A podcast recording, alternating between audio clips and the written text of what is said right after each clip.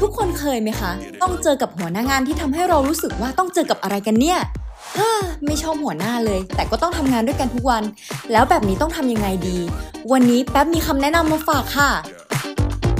สวัสดีค่ะ คุณกำลังอยู่ในรายการ Career Talk ทิปส์การทำงานที่เจ๋งๆ หรือเทรนเรื่องงานที่กำลังมา Career Talk Podcast จะมาคุยทุกเรื่องที่เกี่ยวกับงานให้คุณฟัง พูดถึงในการทำงานหัวหน้างานเนี่ยมีอิทธิพลหรือว่าส่งผลกับเราไม่น้อยเลยใช่ไหมล่ะคะ แล้วอย่างเงี้ยค่ะ บางคนก็ได้ทำงานที่ตัวเองชอบ มีเพื่อนร่วมงานที่ดี แต่สุดท้ายก็ต้องลาออก เพราะว่าเจอหัวหน้างานที่เป็นเหมือนฝันร้ายพอทำงานไปก็ไม่มีความสุข ถ้าคุณผู้ฟังเป็นคนหนึ่งที่กำลังเจอปัญหาแบบนี้ และกำลังมีความคิดอยากจะลาออกขึ้นมาแล้วล่ะก็ ลองมาฟังคำแนะนำของเรากันก่อนค่ะ อันดับแรก ให้เราลองมองมุมกลับแล้วก็ปรับมุมมอง ลองเปลี่ยนจากการคิดในมุมของเราเป็นการคิดในมุมของหัวหน้าดูบ้างนะคะ การที่เขาต้องรับผิดชอบทั้งงานทั้งคนในทีมไม่ใช่เรื่องง่าย ๆ เลยใช่ไหมล่ะคะ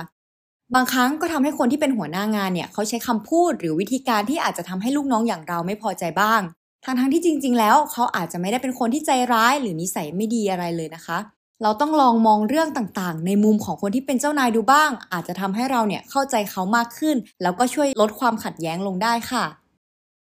2. ลองกลับมามองที่ตัวเราเอง เวลาที่เกิดปัญหาขัดแย้งเกิดขึ้น ส่วนใหญ่ก็ต้องเกิดจากคนสองคนหรือสองฝ่ายใช่ไหมล่ะคะ เราลองมานั่งคิดดูว่าตัวเราอะทำดีหรือยัง เราทำงานเสร็จตามที่เขาบอกไว้ไหม งานเนี่ยที่เราทำออกมาดีจริง ๆ หรือเปล่า เพราะการที่หัวหน้าว่าหรือตำหนิเรา มันก็อาจจะเป็นเพราะเราอะยังทำงานได้ไม่ดีพอก็ได้นะคะ ถ้าปัญหามันเกิดจากเราจริง ๆ ก็จะทำให้เราได้ปรับปรุงและก็พัฒนาตัวเองด้วยนะคะ 3. พูดคุยกับเพื่อนร่วมงาน ถามคนที่เขาผ่านจุดนี้มาได้ค่ะ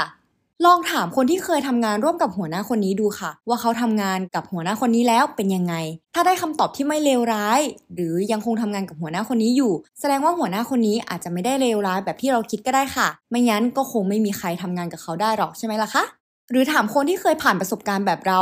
ถ้าเขาเจอแบบนี้มีวิธีการทำงานกับหัวหน้าคนนี้ยังไง ลองปรึกษาเขาดูค่ะ ว่าเราเนี่ยมีเรื่องอะไรที่ไม่สบายใจเวลาที่เราทำงานกับหัวหน้าคนนี้บ้าง บางทีเขาอาจจะมีคำแนะนำดีๆ ให้ หรืออาจจะช่วยให้เราเนี่ยเห็นมุมอื่นๆ ที่เราไม่เคยเห็น จนทัศนคติที่เรามีต่อหัวหน้าเนี่ยดีขึ้นก็ได้ค่ะ 4. โฟกัสกับงานที่เรารักเอาไว้ ถึงเจ้านายจะทำให้เราเนี่ยปวดหัวอยู่บ้าง แต่ก็คงไม่สำคัญถ้าเรายังรักงานนี้อยู่ใช่ไหมล่ะคะ ลองนั่งคิดดูว่าเราชอบอะไรในงานที่เรากำลังทำอยู่บ้าง ไม่ว่าจะเป็นเรื่องเล็ก ๆ หรือเรื่องใหญ่ๆ ถ้าเรายังรู้สึกว่าเรารักแล้วก็สนุกกับงานที่ทำอยู่ทุกวันนี้ ก็เอามันมาเป็นแรงผลักดันในการทำงาน ความรักในงานที่เราทำเนี่ยก็จะช่วยให้เรามองข้ามสิ่งที่กวนใจอื่น ๆ ไป ดังนั้นการตั้งงานไว้เหนือสิ่งอื่นใดเนี่ยเป็นปัจจัยที่สำคัญเลยนะคะ 5. ลองเปลี่ยนหัวหน้างานโดยการย้ายแผนก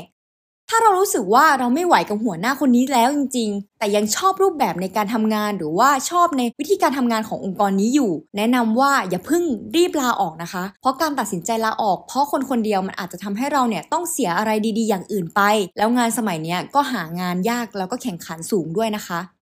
ดังนั้นให้ลองพูดคุยกับทางบริษัทดู เพื่อขอให้เปลี่ยนทีม ย้ายแผนก หรือทำยังไงก็ได้ที่คุณจะไม่ต้องทำงานกับหัวหน้าคนนี้ เพราะถ้าคุณฝืนทำต่อไป ก็อาจจะทำให้คุณไม่มีความสุขในการทำงาน รวมถึงส่งผลกระทบกับงานที่ออกมาด้วย สุดท้าย ถ้าไม่ไหวก็ไม่ต้องฝืนค่ะ